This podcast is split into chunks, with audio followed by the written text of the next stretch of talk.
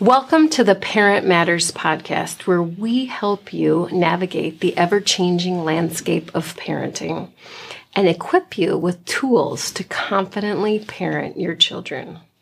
I'm Susan Stutzman, and today we're continuing our series in Families Dealing with Feelings, talking about dealing with suicidal ideation. And to help me do that is Carly Schrimpl. Carly, I highly respect your work, and I'm really glad that you're here today. So welcome to the show, and welcome to this conversation. Thank you for having me, Susan. Thanks for that lovely introduction. So, Carly, I'm so glad you're joining me today, because parenting in this day and age is really tricky. It's not for the faint of heart, but specifically the concerns of parenting in the 21st century can sometimes feel overwhelming or challenging when you're raising children around topics like suicide. Mm-hmm. So today I really want to delve into what dealing with feelings of suicide looks like, how we can equip caregivers, parents, teachers to think about these things, and talk together about specifically kiddos in elementary and junior high who are faced increasingly with the knowledge of kids that are suicidal or want to harm themselves, or just knowing about this through books, through media, through peers, mm-hmm. and what caregivers can do to equip themselves or to support their children if they're already dealing with these things. Right. So it's a loaded topic, but thank mm-hmm. you for being here. And without, talking around it anymore, why don't we just jump right in? Sure, let's do it. Okay, so can you, for my listeners, can you help us understand what is suicidal ideation? Of course. So suicidal ideation means thoughts.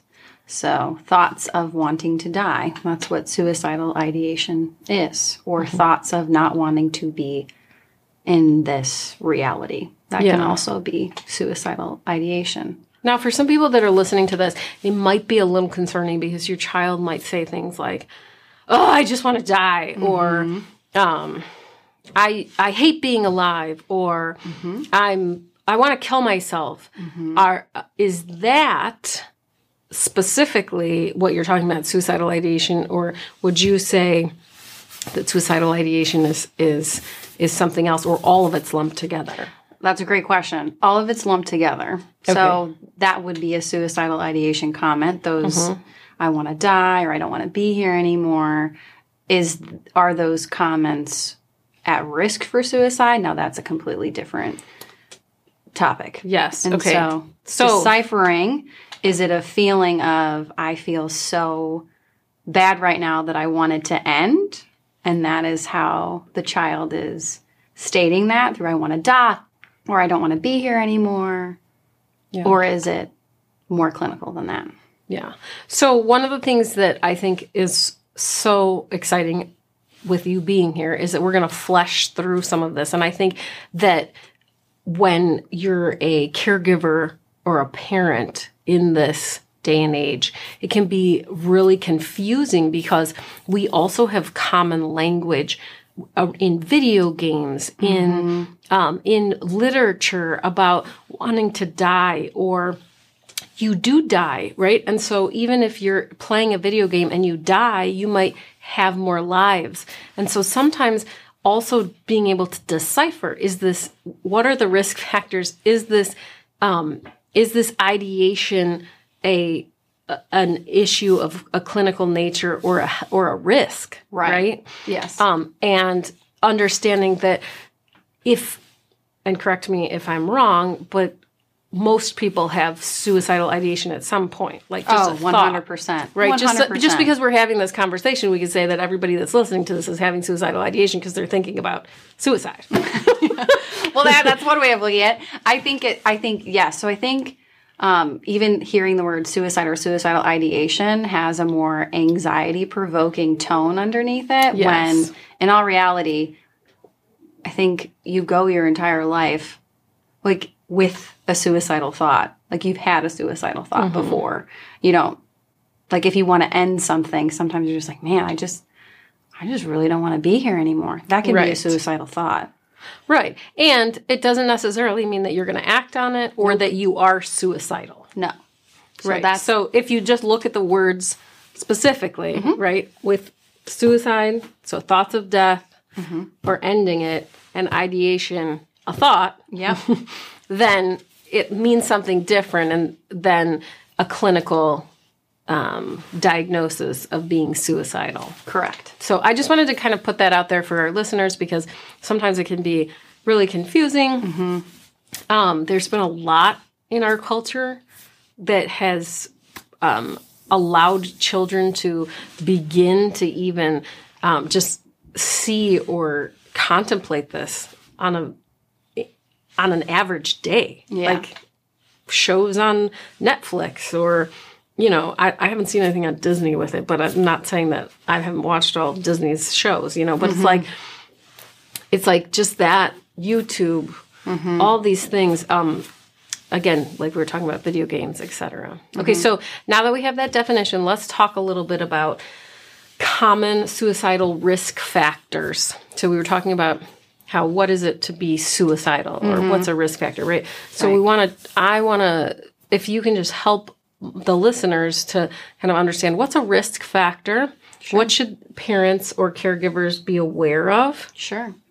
And then we can also talk about protective factors too. Mm-hmm, but sure. let's start with the risk factors. Yes. So risk factors of suicide being more of a clinical concern, if there is a mental health diagnosis, if there's someone in the family or your family history that has completed suicide, if there's significant trauma, if there's isolations or feeling really alone, those are really big risk factors. If there's family conflict, that can also be a huge risk factor for suicide being a clinical risk. And now I think it's important to make the distinction that if a child isn't talking about death mm-hmm. or suicide, just because they have a clinical diagnosis, mental health diagnosis, or just because there's family conflict doesn't mean that they're going to be suicidal. No. But we're talking about like when we're pairing things. Mm-hmm. So if a child has, let's just walk down the road of a child in elementary school who's feeling alone mm-hmm. and isolated. Mm-hmm. They have symptoms of depression. They are sad. Their grades are dropping. They don't have friends. They don't want to go to school, etc. Then they start what would be a risk factor they start talking about yes. death, feeling like they're a burden, okay. or feeling like they would be better off alone. Mm-hmm. Or feeling like they are alone, then that's a heightened risk. Yeah. So we're looking at risk factors of mm-hmm. that are compounded yes. more. Not that a standoff or one-off mm-hmm. couldn't be, you know, a risk factor or a reason for some children to feel like they should complete an act. Right. But more often than not, in your work, you've seen that it's the risk increases. Yes. Or, yeah. With those factors all combined. So even in that example, like a child maybe had not mentioned anything about death, mm-hmm. but as a parent, that might be, I'm a little bit more concerned because I have a child that has more of the common risk factors, that it might be in the parent's best interest to do due diligence and wonder and ponder if they are having suicidal ideation mm-hmm.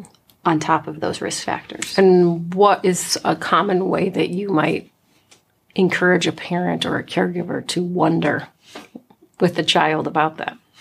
Like having a conversation, mm-hmm. bringing up, you know, I really care about you, I'm noticing these things, or being curious just about death and having that be a window into, well, have you thought about death for yourself? Have you thought about what it would be like if you weren't here? So you don't have to go directly to, hey, do you want to kill yourself? Mm-hmm. You can explore and get curious about what my child or what the child's perception of death is, along with those risk factors involved. Yeah.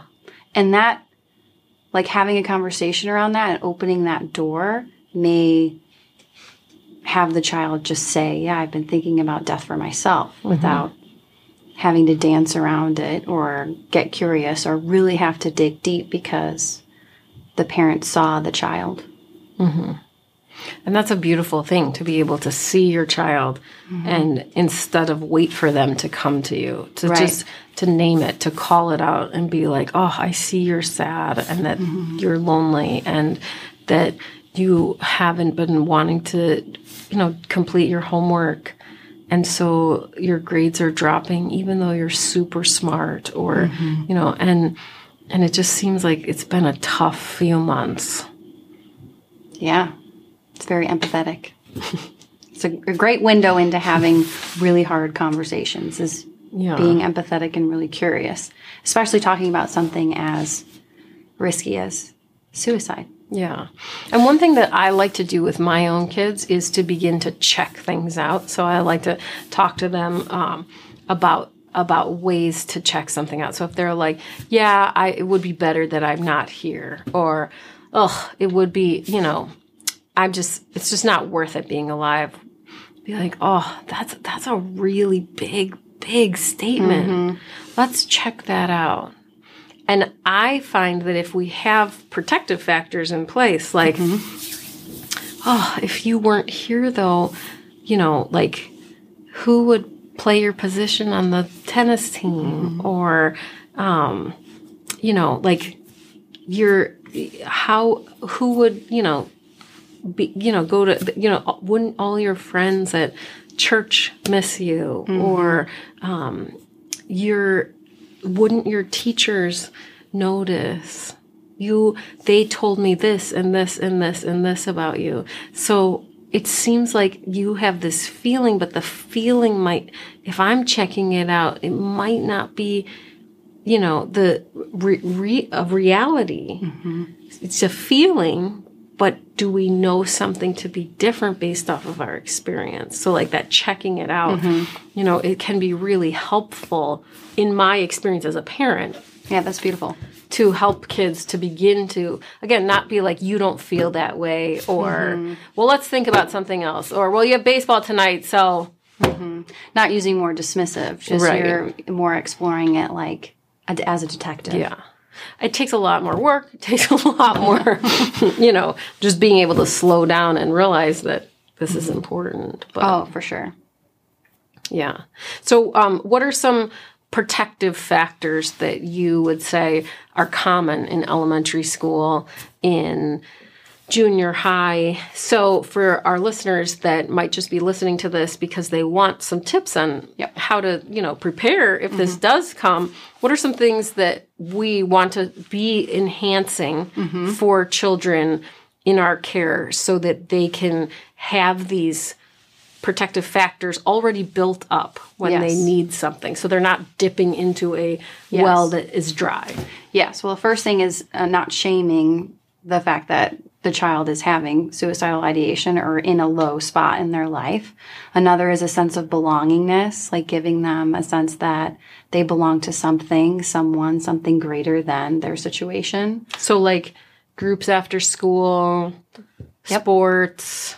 Something that they enjoy that something has a community. That has community. Mm-hmm. So like a club, maybe, mm-hmm. Friends on the block or mm-hmm. play dates. Yep. Is that? Absolutely. Okay. That sense of belongingness, and also family things as well. Okay. Because sometimes children that are experiencing suicidal ideation can be paired with anxiety related to social situations. Mm. And so forcing someone in a social situation when they're anxious might not be the best route, but having a sense of community and something that they truly enjoy with the family could also be mm-hmm. another angle to look at that.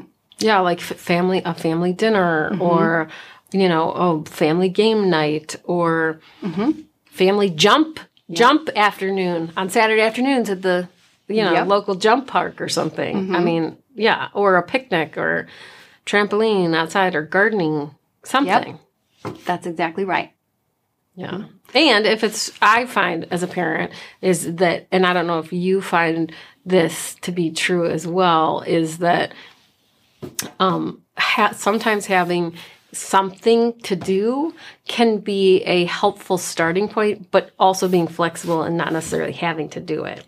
So, absolutely. So like at dinner time, like we have these like little, I forget what it's called, but they're like cards with questions on them that are like silly. They're not like, you know, like what do you want to be in 100 years? Or what legacy do you want to leave into the, you know, the earth? But more like if you could switch switch roles with a person in your family for one day, what would it be? Or, you know, something like that. Yes. You know, fun things to get kids laughing or just kind of like thinking, but it's not school related. It's not like, okay, now we're going to do our flashcards. Let's see who's smarter or a winning game. It's more of like not a winning game, right? Just something that's a collaborative game. To help with that sense of belongingness. There's this sense of belongingness, right? Like, I matter. Yeah. That's a whole other topic, the winning games. Oftentimes, even if we have games that are winning games, right? Like, you know, a strategy game or something, I'll tell my kids, this is not a winning game. We're going to see who can help one person get 5 first or something. Yeah. Because if we're doing a family night, I'm not saying that I do that for everything, but it can be really powerful because otherwise it can be hard depending on having kids different ages, in different stages, etc. And if you frame it as this is a collaborative game or this is a collaborative something, you can always modify games. Kids do it all the time. Yeah, absolutely. And it shows flexibility. That's right. Especially like with suicidal ideation, you feel really stuck. And so getting unstuck is really kind of the key to help evolve and not have suicidal ideation anymore. Yeah. Another protective factor that I would say too is if they're feeling like really alone, like help them with some sense of purpose or some sense of like excitement. It could be, you know, like creating a YouTube channel or like creating Etsy account if that's something that I work with several clients who really put in their emotional alchemy to creating things. And so it doesn't have to be an Etsy account. It doesn't have to be YouTube, but it can be something like they're putting energy into creating something. I mean, just even as you're saying that, I'm thinking about like, you know, how my kids were in children's worship the other week and they had, they were talking about growth, and the leader gave them all a sunflower seed and a you know, a thing. And like we have sunflowers growing in our window that are like beautiful. This tall. And like they have a sense of purpose every day. Like, did we water the flower? Yep. Okay, we're gonna, you know, waiting for it in anticipation. But I also think similarly, right? Like, you don't have to necessarily grow seeds, but, like, even, like, having a sense of purpose of having a specific job at home or, like, to make people's lunches could be a purpose. It might not be for every kid, but or taking care of a cat or a dog or a fish, you know, like a sense of something, responsibility, a sense of I'm taking care of something, feeling people like are counting on me. Yeah. Like, walking the dog, and look, that dog is so happy, and I find that sometimes it can be really important too for parents to call out the good things that they see in those, because the more that we focus on something, our attention goes to that, and it grows, That's right. So we want to if we want to cultivate protective factors, we need to be intentional about it, but also talk about it.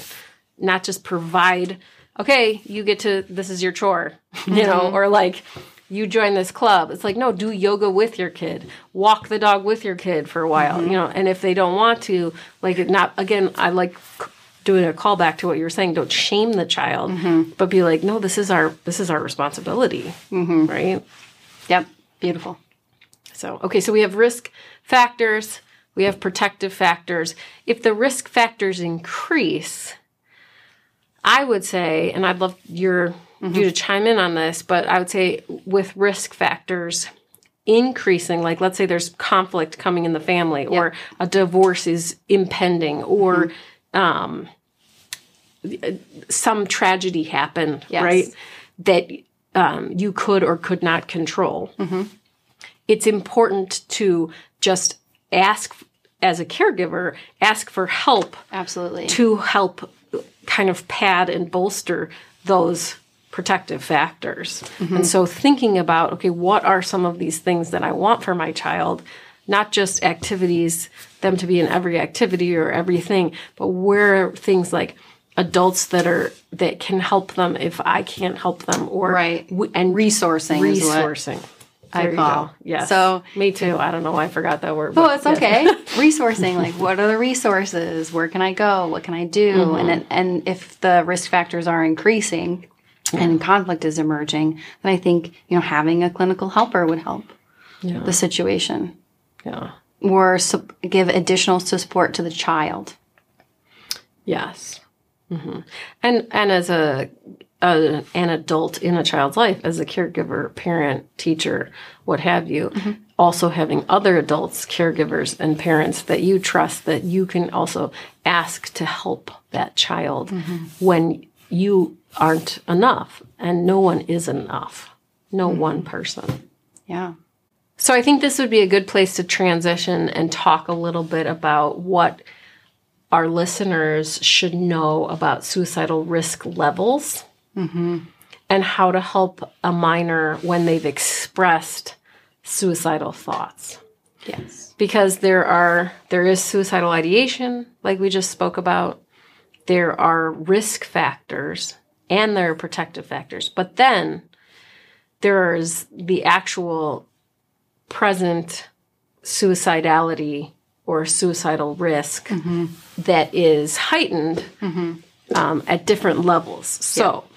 what I think could be really helpful for our listeners is to talk a little bit about that, mm-hmm. what to look for, how to help a child who's expressed that they don't want to be here, yeah. how to kind of assess for that. For sure. And getting higher levels of care. Yeah, absolutely. So we've been kind of talking about more of a lower risk, mm-hmm. But we haven't gotten all of the information. So giving more, like every situation is different, but some things to look out for when things are getting a little bit higher is if a child has a feeling of I am alone and I would be better off if I wasn't alone is a higher risk factor, along with having constant thoughts of wanting to die. And a means, as in intent, like I want to follow through with this plan, along with the capability of following through with that plan. That would be the highest risk, and that would be I need to get a higher level of care by either calling an ambulance to take them to the emergency room so that they can be safe. That would be a higher level of care assessment. Okay. And so for everyone that's listening to this, I think what's important to just go back to and highlight is a plan, having a plan mm-hmm. looks like what? I'm going to kill myself by walking into a quarry. Like that could be a plan. Or I'm going to kill myself by doing X, like going and having a detailed of what it's going to be to end someone's life. So having that plan thought out is and kind of listening to the words. Am I going? Are they saying I'm going to, or I want to, or this is how I would do it? Right. I would do it by walking, in front of the street of cars. That's a plan, and that's definitely plan that would be completed, and high means to complete the plan by walking into like a street full of cars. But just because somebody does a plan doesn't mean that they can execute it. No. So when we're assessing some of that too, like if a child said, I want to walk into a quarry mm-hmm. or I'm going to do that to end my life mm-hmm. and you don't have a quarry near you, mm-hmm. That's something to consider. Mm-hmm. It's not to make light of, but to say, oh, it's, that feels like a really big feeling or yep. big thing that you've thought about. Mm-hmm. Tell me more. Yes. So I know you have a really helpful graphic around kind of like around this, but one of the things as a counselor that I have been taught for years is that the risk level is really high and there's imminent danger possibilities if there's a plan and a means. Yes. So, and you just said that, you know, as you were talking through things, but a plan being if a child says, like you were talking about walking into a street, correct? Right? Like, I've thought about walking into a street, into a busy street, and then you let them, and you don't ask any further questions, and you know that there's a very busy street near your home, and they are going to be unsupervised. That is not okay. Right. That's a high risk. That's a high risk. That's a means, that's a capability of following through, and that's intent. Right. So that would be clinically, we would need to get an assessment. Right. So that's when, as a clinician, if I was aware of that, I would want them to be able to seek a higher level of care, or the parents to be able to assure me that they would be able to watch the child or have someone watching the child while they were continuing to get ongoing support. Right. If the child's like, well, I would never do it, right? Because there are certain this is a really tricky, intricate topic, is that sometimes you have a plan and a means, but you're like, I would never do that. Or a child says that, right? Yeah. But I wouldn't do it. But they've thought about it because maybe they've seen it, or like they were watching a YouTube video and they're talking about it on there, or they saw something that you didn't intend for them to see, or a friend said something. Right. So that's why, like, understanding, like, low risk would be having suicidal thoughts. A medium risk would be, you know, having thoughts and then having a plan but not wanting to follow through on the plan, but it being, like, more intrusive. And then high risk would be plan, intent, means, capability, thoughts. And that's where, as a parent, you would act to save your child's life. Yeah. So there's the thwarted sense of belongingness, meaning, like, I'm alone. There's a perceived burdensome, like, I would be better off not here. And then there is a desire for suicide, where it's like, I want to be able to die. And then there's the capability of suicide, where you would execute the plan. So having that as a visual of, well, when do I need to act? If there is, I'm alone, desire for suicide, they feel like they're a burden to others, and they have a means, and they have an intent to execute the plan. That would be a way as a parent to be like, okay, I need to act now to help my child get a higher level of care and the support needed to fight the suicidality and to keep them safe. But it's a helpful visual. It doesn't encompass everything, but it's a helpful way to begin to think about it and to kind of assess, do you need help as the caregiver? Yep. Are you within the ability to help your child as your family unit or the team that you're on caring for this child? Or do you need extra help? Do you need a higher level of care? Yep. And I think that, you know, the more of those circles, or the more of those factors, right? The perceived burden, all of the, you know, the thwarted sense of belonging, the, and then having a plan and actually wanting to follow through, right? And having the means, is the more you have of those, the higher level of risk for completion for the child is there. And so just even being able to have a tool, because I know that sometimes it can be overwhelming to a parent if a child says, I just don't want to be here anymore, or I want to die. But if you know, okay, let's assess, just for you as the adult to begin to think about this, then it can be helpful so that your emotions aren't really high as you're like, oh my goodness, this now is going to happen. Right? I have to act, right, you know, what do I have to do? Instead, thinking through, okay, so what do we have in place? What's here? What's really happening? And I think, though, it's important to note that if your child says that, you never ignore it, and you always follow through with follow-up direct questions. Yes. That is not a time to be wondering or, well, let's check it out at that moment. Mm-hmm. Right. If they have a plan, if they have a means, if you've been working on these things and they have this thwarted sense of belonging and a feeling of being a burden, and they come out and say this isn't the time to play around. And get curious. This is the time to act. This is the time to, thank you for telling me this. I'm going to be getting a helper to help you with this. Yeah. Whether that's, the ambulance coming or you taking your child to the emergency room, depending on the situation. Mm-hmm. Yeah. And the emergency room being a place where they can assess so that you don't have to wonder. Yes. That you don't have to think, is this real or not, right? They can be your extra helper. Yep. Absolutely.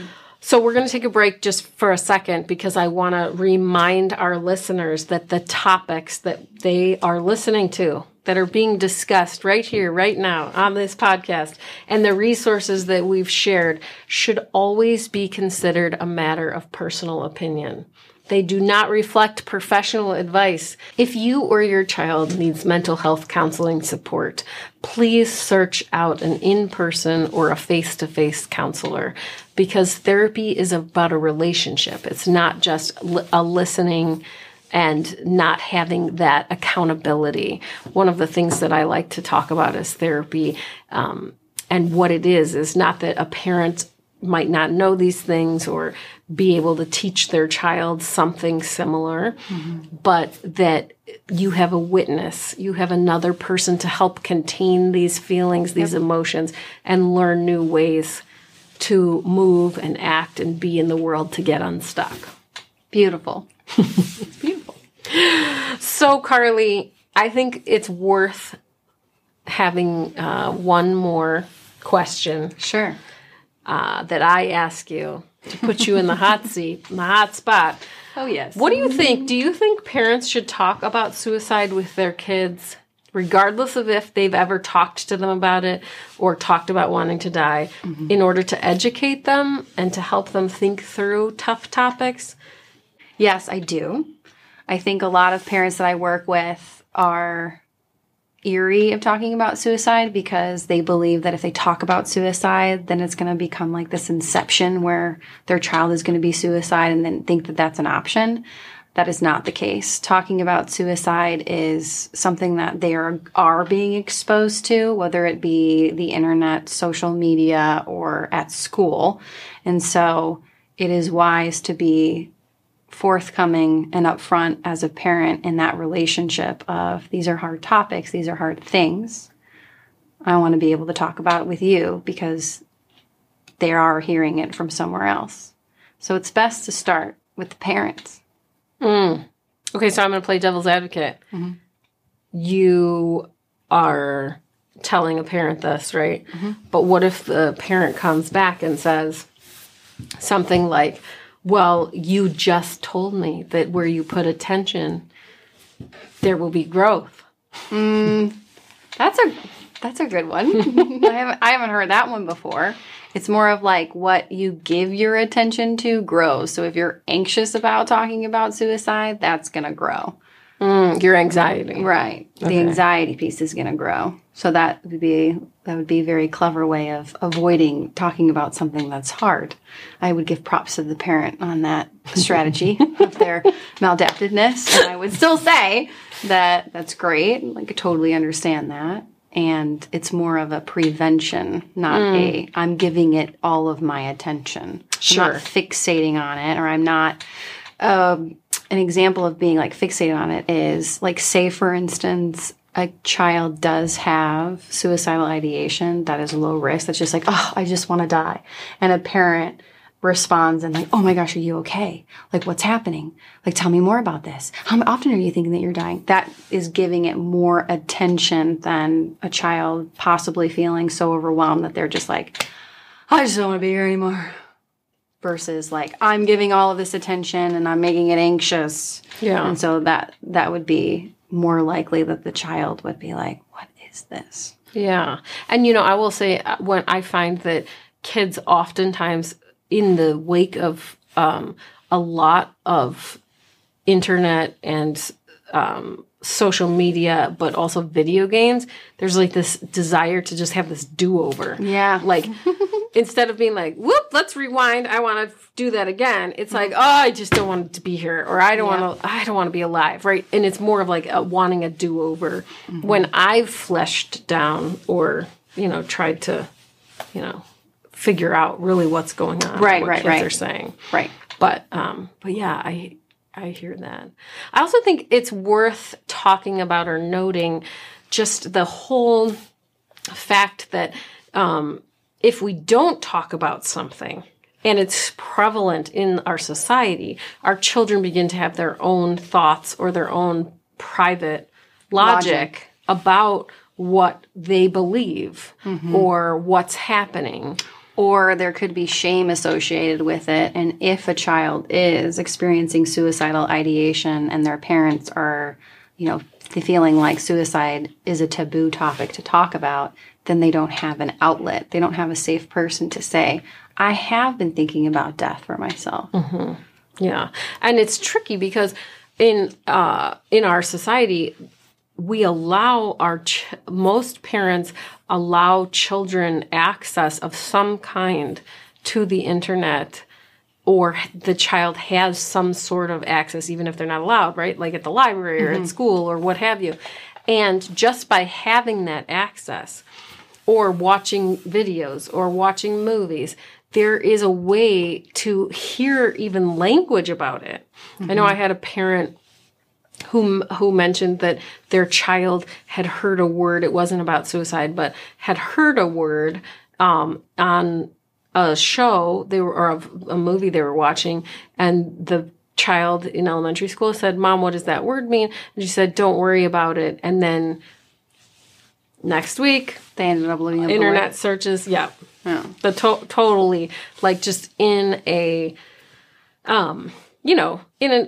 just out of curiosity, right? And it's like, if we don't address it or we don't talk about something and we dismiss it, it can come back to bite us. I'm not saying it will, but it can. More often than not. I mean, if I said, don't think about chocolate, what are you thinking about? Definitely thinking about chocolate. And if I said, don't eat chocolate, I definitely want to eat chocolate more. Right. And so... our body, it's important to talk about, like, okay, well, if that were the conversation, right? Like, if, well, have you, had good food today? If you were in elementary school, I'm not going to talk to you like that as an adult, but like having a conversation, right? Like, let's check it out. What kind of chocolate would be best for you right now? Mm-hmm. Right? Or talking through options. If you were a diabetic, it would be a different conversation than if you weren't, right? And so similarly with our children, if someone's suicidal and they have depression or these risk factors, it's a different conversation than if they don't.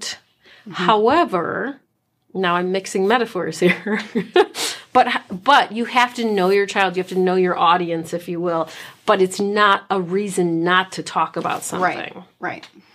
There you have it, folks.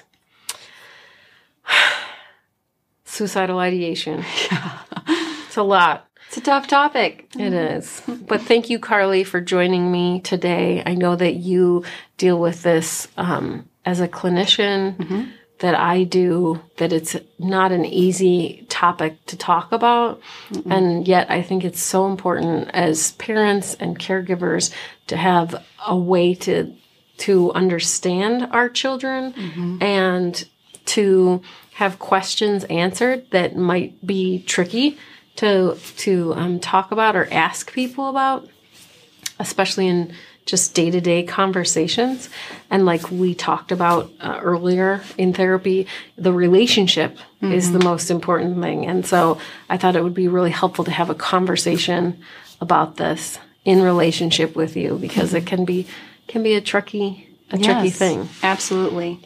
Thanks for having me. Yes. So to all our listeners, thank you for listening to us. And if you have any questions that you would like answered, please send them to us at podcast@kidmatterscounseling.com. And if you found this conversation useful, don't forget to subscribe to the podcast, and please join me next time for the Parent Matters Podcast. Don't parent alone.